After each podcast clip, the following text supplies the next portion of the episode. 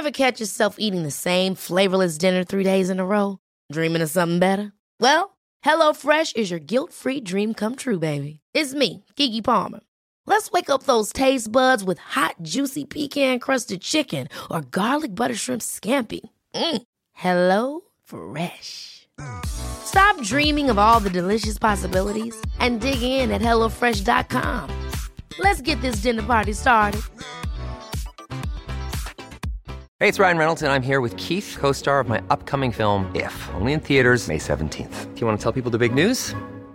All right, I'll do. Sign up now and you'll get unlimited for $15 a month and six months of Paramount Plus Essential Plan on us. Mintmobile.com slash switch. Upfront payment of $45 equivalent to $15 per month. Unlimited over 40 gigabytes per month. Face lower speeds. Videos at 480p. Active Mint customers by 531.24 get six months of Paramount Plus Essential Plan. Auto renews after six months. Offer ends May 31st, 2024. Separate Paramount Plus registration required. Terms and conditions apply if rated PG. You're listening to the QuickBook Reviews podcast. Brighten your day with a book. Hello, my fellow bookworms. This is Philippa from QuickBook Reviews, author interviews, and book reviews. How are you all doing today? I hope you're okay. Today, the sky is blue. I'm looking out. The sky is blue and the sun is shining. And there are about 3 billion flies outside my window. It's that very odd time. I tend to record these a couple of weeks in advance. And it's that very odd time when we've got the weird warm weather and mutant flies, mutant wasps. I just roll on the cold, is all I can say, because I don't like this. I'm fearful of going out and opening my mouth, have things fly in. Anyway, there we are. Oh my goodness, we've got some great books. Well, I've got a range of things to talk to you about today. Today is a different day. And as well as that, of course, we've got the great book club that's going on on the Facebook group. You'd be very welcome to join us there. So, what books are we featuring today? We are featuring West Heart Kill by Dann McDorman, and Dann is very kindly coming on to talk to us about that. Now, the next chat we're going to have, this is going to be a little bit different, and it's with Laurence Kilpatrick from The Pigeonhole.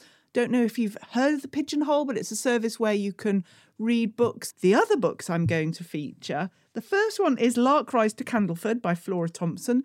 Now, for the other podcast I do, All About the Archers, we've just reviewed that book on there. So if you, I think if you want a bit of a laugh, we had fun recording that. You can listen to that or, of course, watch that on YouTube as well. But after I read Lark Rise to Candleford, I immediately switched to a slightly different book, which was Carrie by Stephen King, would you believe? And then finally, Fahrenheit 451 by Ray Bradbury.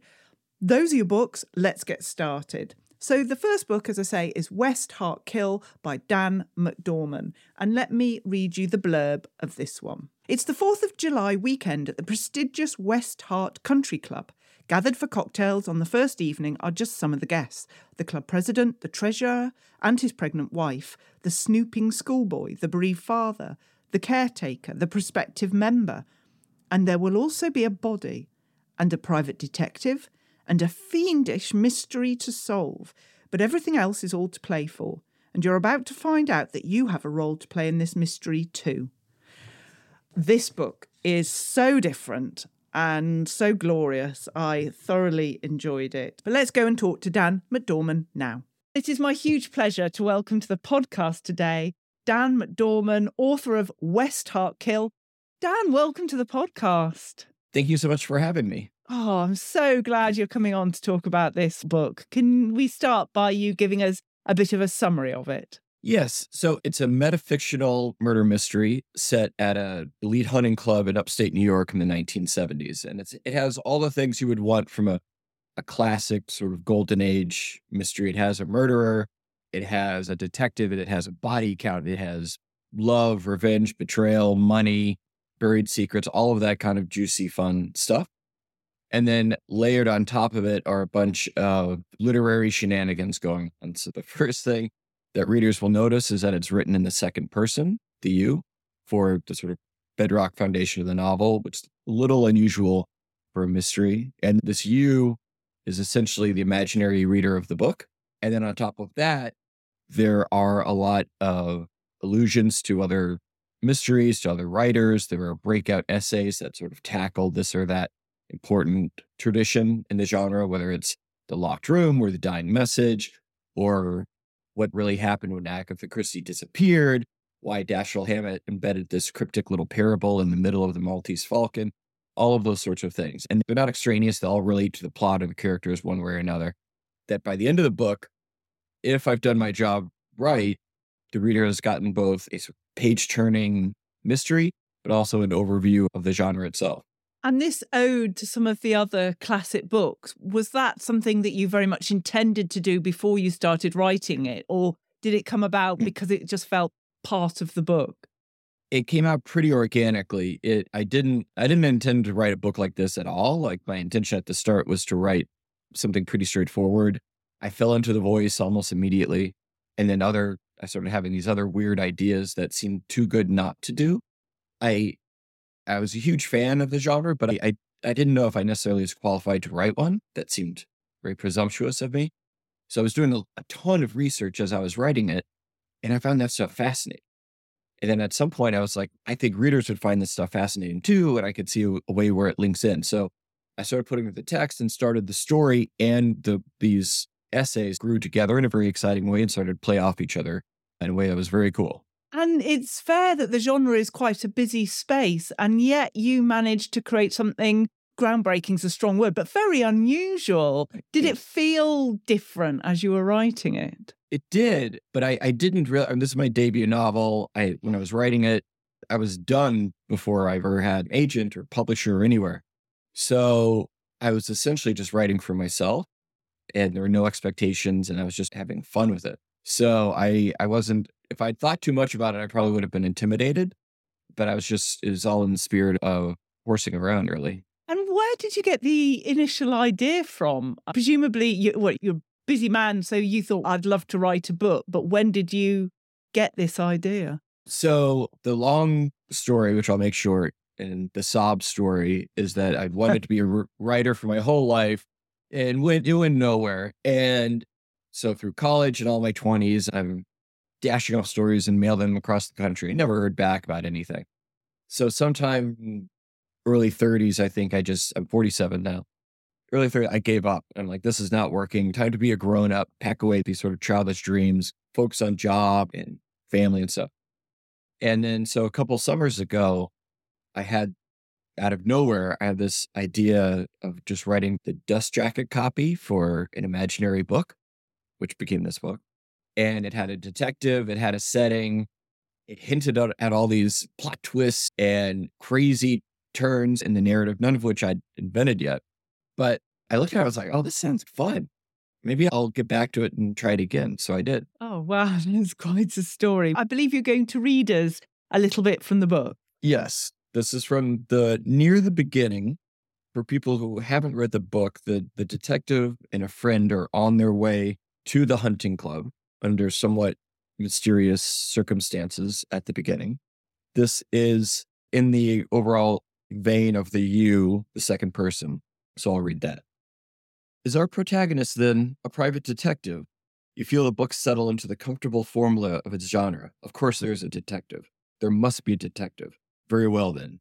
You can perceive the contours of the plot ahead, anticipate its false clues and blind alleys, the way in which this writer will try to conceal a truth in plain sight, like a purloined letter on a mantelpiece. You just hope that the rules of the form are followed, because a mystery that cheats is the worst kind of fraud. But we'll return to those rules later. For now, the car's wheels are crunching on gravel as it turns off the main highway and onto the unpaved road that must lead to the hunting club, and you anticipate happily to death. Orange no trespassing signs are nailed to trees along the road, each emblazoned with the name of the club, West Heart, and its insignia, a bear's head with two rifles crossed behind it, resembling, you can't help but think, a skull and crossbone. Mm, thanks so much for Yeah. that, Dann. Can you tell us a little bit more without giving away any spoilers about mm-hmm. the main characters we'll come across in the book? Yeah, so uh, I mean, you're introduced to them pretty early on. It's set in 1976. The detective is a mid 30s veteran of the Vietnam War. So he comes in that way. The, his connection to the club, the first apparent connection, is that he went to college with briefly before he dropped out with someone who lived there. And the club, I won't go into too many details about the characters, but the club is full. It's an old money, old sort of world, at least for an American perspective, community, very wealthy, people who have grown up in this hunting club for all their lives with all of the entanglements that brings. And so there are long standing, forlorn, frustrated love affairs. There are long standing feuds, if not vendettas. There are people who know each other very well and are forced to see each other over drinks at all the major holidays and who love and loathe each other in equal amounts. And so it's into this cauldron of bitterness and sadness at a turbulent time in American history that the detective enters. And what a story. Let's talk about the pace. How did you manage to keep the pace going in such a sort of engrossing way? The, so the entire novel unfolds over the course of a long holiday weekend, the 4th of July weekend, which I'm a sucker for those kinds of stories that, that, that take place in a very confined time and space. One of the Patrick Melrose novels does that at, at a weekend getaway, others. And so that alone helps you get gallop along because it's it's the morning, then it's the evening, then it's the very next day, and you only have a couple more days to go. It it packs a lot in. And mysteries are, are by and large are about plot and atmosphere. Sometimes those conflict if you dwell too long on atmosphere, it takes away from the plot, vice versa. I tried to strike a balance, but it hurries along, especially as I write in the book. Once the setup in mysteries is usually a little bit leisurely, you get the lay of the land, you get into it. And then once the first body drops, off you go. And from that point on, it, it's a different kind of experience, which I hope I reflected in the book. Being an author isn't your main job. Tell us a bit about what you do. Yeah, so I'm I'm a producer at MSNBC in the United States, which for people don't know, it's a 24-hour cable news channel. It is yeah, it's a lot, and it's generally speaking very demanding. I wrote this book during COVID when we were still working remote, which essentially just in a time that I was given back to me by not commuting and by not taking my kids to school because they had aged out of they no longer wanted me to take them to school and they're taking the subway. I live in New York City in Brooklyn. They're taking the subway to school by themselves. So I had a, I had a couple hours at least each day that I didn't have before. And so I was able to use that time for the book. And with your work, I imagine every word counts and there's a pressure on time and again the pace there. Were there any of those sort of skill sets that you use and come across in your work that you then applied to the book? I think the only thing, essentially, no. the only thing that might have informed it is that essentially I've been writing on a daily deadline for TV for more than 20 years. And if anything, that maybe helped me not be too precious about the first draft. Just get it down, get it on the page. As opposed to when I was younger, I was I would labor over every single sentence. It had to be perfect, which is ridiculous. So I think it helped in that way, probably. But which was the hardest word to write for this book? Uh, what was hardest for me was the, and this may be for other writers, mystery writers too, I don't know, was just hammering out the plot. And because the voice and the atmosphere all came very easily. All the essays and other allusions to the thing were just super fun. But figuring out, okay, why did this happen and who and why and how was the hardest part and the part that I felt least equipped to handle. And have you been haunted by any of the characters? Again, no spoilers, but have any of the characters stayed in your mind after you finished writing? Yeah, so the it's the detective and then particularly the women characters, there are three women characters in this book, each of whom are trapped in this world that they were born into in in various kind of sad ways. Too middle aged in their 40s, like me. And for people in there, they missed the 60s, all the fun. And they were married by the time the pill came. And, and so the 60s was what happened to other people and they're locked in this time. And then there's a very young woman who is being, who I hope, as the novel goes on and, and it's in another life, the characters continue on past the end of the page, that she's able to escape. Very good. We come to the final question, which is the one we ask all authors on this, Dann. So please prepare yourself. And it's what biscuit, or for you, what cookie was powering the writing of West Kill? So I am a I am just a classic chocolate chip cookie kind of guy. uh, so that's the go-to. I will confess there wasn't a lot of biscuit eating during it, but there was a the amount of coffee consumed is just staggering and almost certainly unhealthy. So there you go. That's great. It's just wonderful to talk to you and hear more about West Heart Kill. Dann McDorman, thank you so much. Thank you for having me. Coming up, one more interview and more book reviews. Hey, I'm Ryan Reynolds. At Mint Mobile, we like to do the opposite of what Big Wireless does. They charge you a lot, we charge you a little. So naturally, when they announced they'd be raising their prices due to inflation, we decided to deflate our prices due to not hating you. That's right. We're cutting the price of Mint Unlimited from $30 a month to just $15 a month. Give it a try at mintmobile.com slash switch. $45 upfront for three months plus taxes and fees. Promo rate for new customers for limited time. Unlimited more than 40 gigabytes per month. Slows. Full terms at mintmobile.com. Hey, it's Ryan Reynolds, and I'm here with Keith, co-star of my upcoming film, If, only in theaters May 17th. Do you want to tell people the big news? All right, I'll do it. Sign up now and you'll get unlimited for $15 a month in six months of Paramount Plus Essential Plan on us. Mintmobile.com slash switch. Upfront payment of $45 equivalent to $15 per month. Unlimited over 40 gigabytes per month. Face lower speeds. Videos at 480p. Active Mint customers by 531.24 get six months of Paramount Plus Essential Plan. Auto renews after six months. Offer ends May 31st, 2024. Separate Paramount Plus registration required. Terms and conditions apply if rated PG.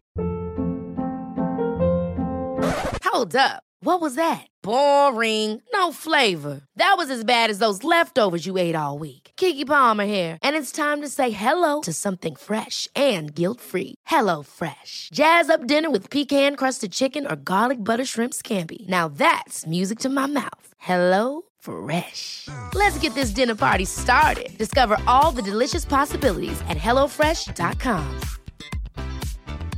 I'm Sandra, and I'm just the professional your small business was looking for. But you didn't hire me because you didn't use LinkedIn jobs. LinkedIn has professionals you can't find anywhere else, including those who aren't actively looking for a new job but might be open to the perfect role, like me.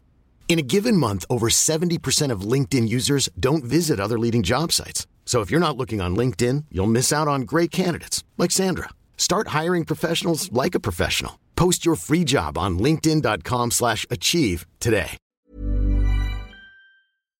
So now we go on to the pigeonhole. And I think rather than me try and give a very bad introduction, I think we should just get straight into it and hear from Laurence all about this service and what's involved and how it might benefit you as a reader. It is my huge pleasure to welcome to the podcast today Laurence Kilpatrick from the Pigeonhole for something different. Laurence, welcome to the podcast. Thanks, Philippa. Very nice to be here. I think quite a few of us have heard about the pigeonhole, but perhaps I think we need a bit of a refresh. And for those who've never come across the name, can you give us an idea of what's involved? Absolutely. So I'm the manager of the Pigeonhole, have been for a few years now, and we have offerings kind of two sides, the author side and the reader side. I'll start with the reader side, it's probably more relevant. We're the big, biggest online digital book club in Europe. I haven't checked worldwide, but we are pretty big and I don't really know of any competition. And we run serializations. We break books up into normally about 10 parts. We let all of our users know that they are free, everything's free to sign up for these books. And then we release those books. And the idea is that people move through serializations at the same speed. So you kind of stop once you get to chapter two. People leave comments. The author can be involved too, so they can be part of the serialization. They can also contribute bits of extra content. So you have like videos and Q and A's and bits of research they did during the book. So you have this kind of digital town square where people are talking about the book, and you get these kind of rises in conversation towards the end of we call them staves, the installments. And you get these rises in conversation, people exchanging theories, and then everyone moves through at the same speed, with the final stave normally being released round about publication day, with the idea being that um, people then move to review sites, whatever the publisher has decided they prefer. And then we have this kind of groundswell of social media coverage and reviews around the book's publication. It's amazing for all different types of authors first time authors, self published authors, huge brand authors.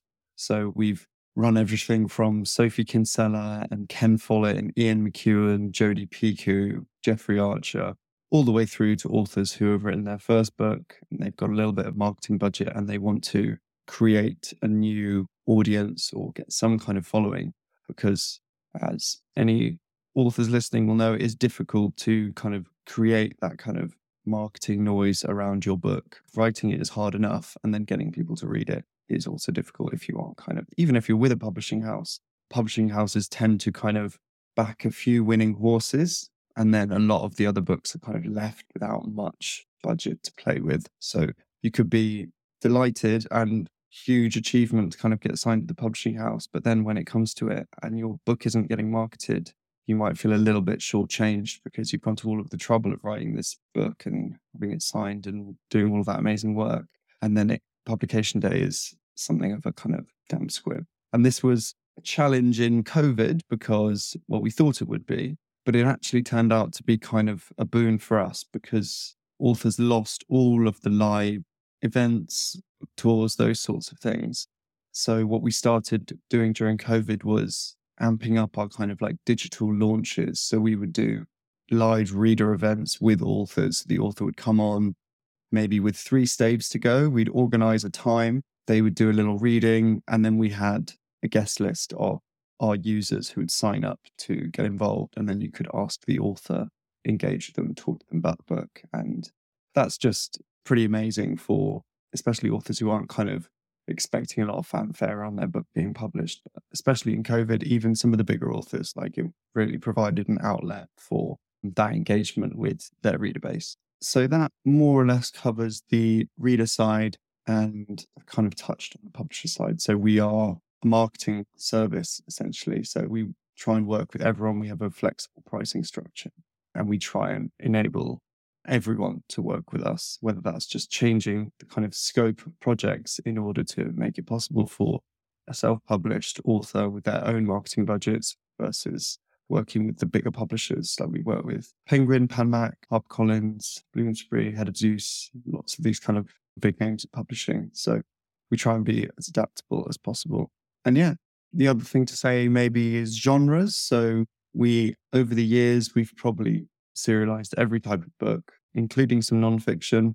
I think our absolute sweet spot would be kind of plot driven commercial fiction. Not saying that we don't have some literary fiction and have kind of more kind of cerebral stuff on the platform, and it does do well. But the things that are kind of having readers chomping at the bit at the end of a stay, like furious that they can, furious, they can't carry on reading, those are the ones where you really see like a great energy in the book. And often people are so kind of keen to get going, they'll just they'll just buy the book. They can't bear to wait if it's published at that time. And the final thing we do is we also work with companies and corporations who are looking to run book clubs. So they'll come to us and they'll say, we want all of our staff to read a book about uh, diversity or management or leadership.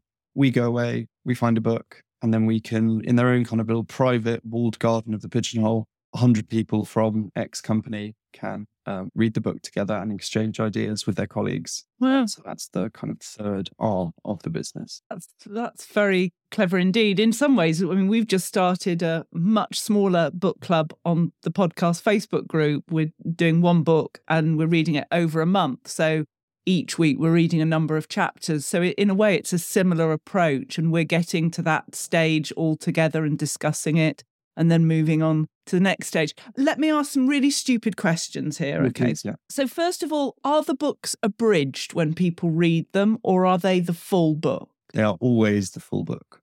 Okay. Next stupid question. Are you vetting the books? You know, is there a certain quality if it's being offered by Pigeonhole, do we think, oh, this is worth a read?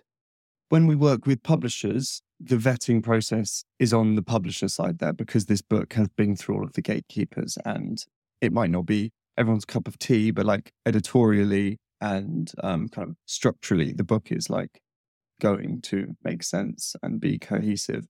When we work with self published authors and people who are coming from non traditional like publishing paths, then that is when our vetting process comes in. And so you can you go through our website, the kind of sign up path, and we have some criteria that we assess and along the lines of how many books have you published, where are these books listed? And if you don't have any of those, it doesn't mean that we're not going to publish you, but it does mean that we're going to want to see kind of a chapter sample from different parts of the book, and then we assess whether we're going to put it on the platform because we we're not we don't want to be a gatekeeper, but also it would be kind of an odd platform if on the one hand you had an Ian McEwan and then you had some kind of like harebrained adventure. So yeah, we do like to keep a kind of like parameters on what we're sharing. That makes sense. Next stupid question. You mention often the books are, you get the final stave near publication. So people are able to read books that haven't yet been published or read most of the, the majority of the book before it's been published. Is that right? Yeah, that's remiss of me not to mention because that is a huge draw. You're starting to read a brand new book for free before anybody else has. I mean, there'll be some ARC copies out there. And so you might say that one of our competitors would be someone like NetGalley. But to us, and I think a lot of our users do use that as well, but to us, it's a totally separate Mm. experience. You're kind of siloed reading your book in a very kind of just the normal way of reading a book on your own versus being part of this community, which is like very encouraging for comments and for authors and all of the rest. And it's dead exciting. Like 10 days before the vast majority of the population, you're there seeing the conclusion of the book. So I think a lot of people enjoy that element too. Oh, gosh, yes. Next stupid question, probably the final most stupid question, there'll probably be some more, is about the format of the book. Now, I'm assuming that you don't rip a printed book up into 10 pieces and sort of post them into people's letterboxes each week. I'm or, or, and it's not audiobook. I'm presuming that this is electronic? So we do actually offer some audiobook capacity now if that's Oh. something that publishers are interested in. So we can have the audio alongside text, but our tech isn't quite at the point where we can kind of what you'd imagine a kind of karaoke ball kind of situation bouncing along the bottom. You can either listen or you can read. So it kind of impacts a little bit on commenting because people are pressing listen and they're not kind of engaging in the same way. In terms of breaking the book up, we will always talk to publishers and ask them whether they have a preference on where these staves are going to end, whether there are particular cliffhangers. Otherwise, we will do it ourselves. But yes, all of this is digital. We receive a file from the publishers and chop it up ourselves. And you can read on any device phone, iPad, Kindle, not quite. You can just about read on a Kindle Fire, but Kindle doesn't because it doesn't have its own app base, it's it's kind of a little bit more difficult for us. And we are just a small company, so we had to go in stages. We built the iOS app first, and then we built the Android app. Those are our two. That's the best way to read is on the app. So sometimes a publisher will send us a PDF, and we explain to them we can't use a PDF because PDF is just kind of a picture of a book page. And if you imagine I want this to fit onto my old iPhone, but I also want it to fit onto my brand new iPad. And those screens are very different sizes. So the text needs to be malleable to like kind of expand and fit without kind of looking haywire on different devices. Sorry, a bit of a boring tech. No, it's useful to know. So people uh, really would be reading this on their computers, their phones, their iPads, rather than the the Kindle device, as you say. Yeah, exactly. And some we we do get the occasional message from people who would like to read it on their Kindle, but because that would negate any of the commenting, it's kind of it's not like our Yeah. operandi to kind of Yes, you want them to read it and comment right there and then. yeah because the commenting is so important for us. It's Mm. it just kind of snowballs into every element of the book. Is like the more comments you get, the more engagement you get, the more the author feels like it's a special, a special event. And then the more the author is involved, the more it encourages people to leave reviews because they leave kind of come personally invested in this author's journey. And what's some of the nicest experiences are when kind of early career authors use the pigeonhole and you see them come back and back and back and they're doing that their third, fourth book on the pigeonhole and people are still coming back to read their books. And we've also launched something recently, which is our kind of beta reading service, whereby if you just want your book isn't quite ready, it's maybe second draft, it's okay to be seen, but it's not ready to be published. We offer a service where we will provide kind of 25 beta readers to go through your book, provide feedback, and that is markedly cheaper than a full serialization. but it can be very useful if you're looking for, okay, where are people dropping off? Where are people getting confused? Like almost functions as a kind of like crowdfunding editorial service. A lot more views than just getting one person to read it and, and give their verdict on 25 independent views from people who love reading. I mean, that's gold dust, I'd have thought. Yeah, exactly. So it's something we're trying to share at the minute.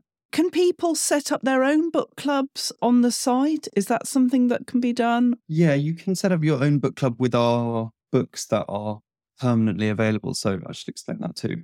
When we run a project with a new book, um, it's available for the 10 days of the serialization.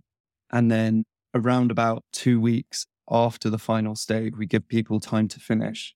But then that book is removed from the pigeonhole because people are sometimes a bit miffed by this, but I don't, there's no reason why a publisher would make a book freely available on the pigeonhole indefinitely. I un- totally understand why they want it to come off the pigeonhole. Yeah.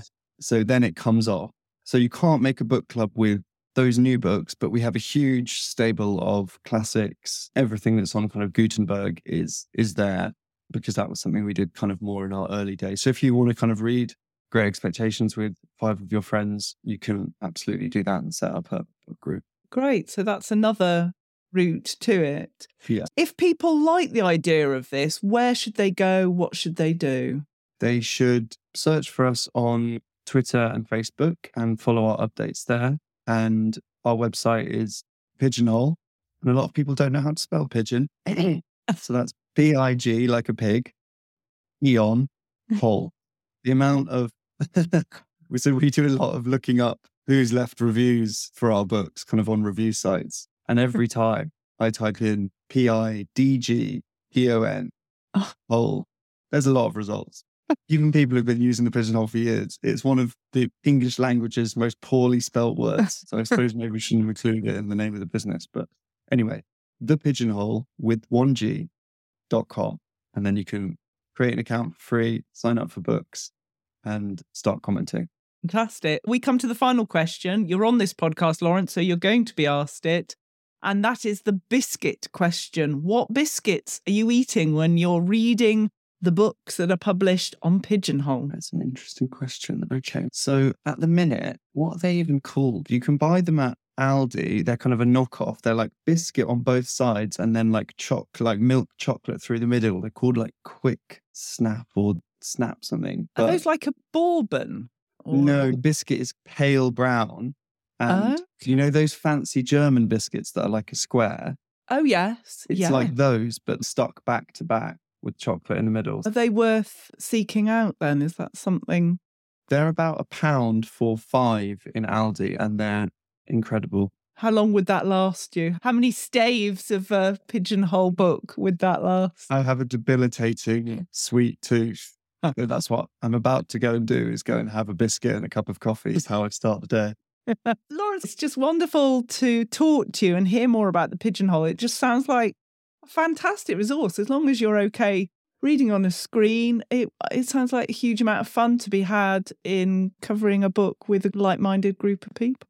Yeah, and we have lots of kind of accessibility features too. You can make the text as big as you want. You can change it to a black background or a yellow background or change the font. So if you want a kind of community based reading app where you can meet and talk to people, I really, I really think people will enjoy it. Lovely. Just thank you so much for your time. Laurence Kilpatrick of the Pigeonhole. Thanks very much, Philippa. Pleasure. I should say I'm not sponsored by these companies. I just, if I think that something sounds good and that you'd like to know about it, I include it. So, yes, please don't think this episode is sponsored by Pigeonhole. It's just sounds good. Let's jump in. Anyway, so that was Laurence Kilpatrick from the Pigeonhole. Now we move on to Lark Rise to Candleford by Flora Thompson. This book is 700 pages long and well, nearly 700 pages long. And just to summarize, it just felt to me like it was a whole introduction, and I was waiting for the story to get started. Here's the blurb Laura is an inquiring child who is always attentive to the way of life around her, from the daily lives of the farming community to the countryside as it transforms through the seasons. At the age of 14, she leaves the hamlet of Lark Rise to work for the postmistress of the village of Candleford. There, her eyes are opened to wider horizons as she comes under the wing of the intoxicating Dorcas Lane. Um, I'm glad I read it because I had such fun chatting with Katie and Lauren on All About the Archers about this book and recording the episode. But my goodness, Jiminy Joseph, it's a it's a long slog. And there are far better books for me set in that time that I would enjoy reading. There are there were fun times to be had, but overall it it wasn't my favourite book. But the experience of reading it was my favourite book. So anyway, she's waffling. But as I say, once I'd finished that, I thought, right, I've got to go on to another book, something completely different. And that book was Carrie by Stephen King. Now, there was a reason why I decided to read this because, oh, a long time ago, a long time ago, she says, in, was it May?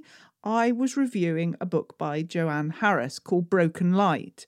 And then a book club I was in was featuring this book. So I thought, oh, I should just reacquaint myself with it. I'd already given my copy to somebody else to read, so I couldn't read it again.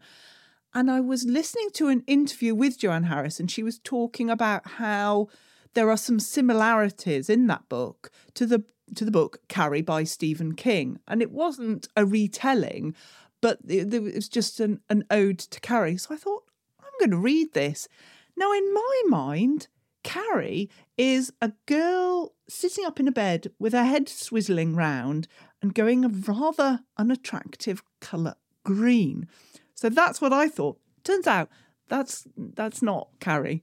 that's something else. So I don't know how I was thinking about that. Let me read you the blurb on this one. Carrie White has a gift, the gift of telekinesis. To be invited to prom night by Tommy Ross is a dream come true for Carrie, the first step towards social acceptance by her high school colleagues. But events will take a decidedly macabre turn on that horrifying and endless night as she is forced to exercise her terrible gift on the town that mocks and loathes her. Ah, there we go. What did I think about this book? I loved it. It wasn't as filled with horror as I was thinking. I don't know why, but I just I enjoyed it. It's brilliantly written it's it's got these alternating sort of newspaper articles in the story. I like the characters. I was drawn in by it. I just thought it was great. I need to read more Stephen King. What is happening to me? I don't know. Anyway, so the final book is Fahrenheit 451, 451 by Ray Bradbury. Let me read you the blurb of this one. Guy Montag is a fireman. His job is to destroy the most illegal of commodities, the source of all discord and unhappiness, the printed book. Montag never questions the destruction or his own bland life until he has shown a past where people didn't live in fear and a present where one sees the world through ideas. Montag starts hiding books in his home. Soon they'll make him run for his life. Now, this book was first published 1976. And yet, it's a book that you read now and you just think, oh my goodness, this is so much of our time, you know, with books being banned. And I thought it was an incredible read. At times, I found it quite hard to read just because of the format, particularly at the beginning. It took me a while to get into it. It's not a, and here we are in the story, and this is what's happening, and this is what's going on. It just takes a bit more working your way through. But I'm glad I read it. Would I read it again? No.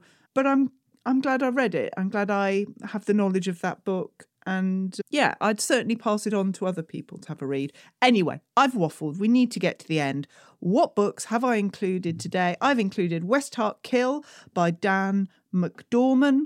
And we've had Laurence Kilpatrick on from The Pigeonhole.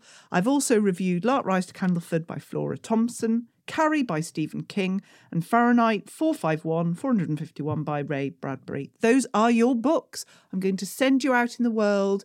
I hope your day is okay. I hope your day is good. I hope your day is good. I hope you have a good book to read, a good cup of tea to drink, and of course, a good biscuit to eat while you read. Just look after yourselves, and I'll talk to you very soon. Take care now. Bye bye. You've been listening to the Quick Book Reviews podcast. That's enough books, said no one, ever. See you again soon.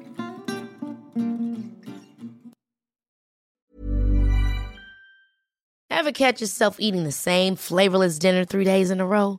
Dreaming of something better? Well, HelloFresh is your guilt free dream come true, baby. It's me, Keke Palmer. Let's wake up those taste buds with hot, juicy pecan crusted chicken or garlic butter shrimp scampi. Mm. Hello Fresh.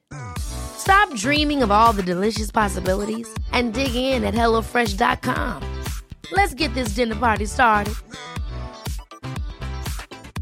Hi, I'm Daniel, founder of Pretty Litter. Did you know cats tend to hide symptoms of sickness and pain? I learned this the hard way after losing my cat, Gingy. So I created Pretty Litter, a health monitoring litter that helps detect early signs of illness by changing colors, saving you money and potentially your cat's life. Pretty Litter is veterinarian developed, and it's the easiest way to keep tabs on your fur baby's health right at home. Go to prettylitter.com and use code ACAST for 20% off your first order and a free cat toy. Terms and conditions apply. See site for details. Imagine the softest sheets you've ever felt. Now imagine them getting even softer over time. That's what you'll feel with Boll and Branch's organic cotton sheets. In a recent customer survey, 96% replied that Boll and Branch sheets get softer with every wash. Start getting your best night's sleep in these sheets that get softer and softer for years to come. Try their sheets with a 30-night guarantee. Plus, get 15% off your first order at bollandbranch.com. Code BUTTERY. Exclusions apply. See site for details.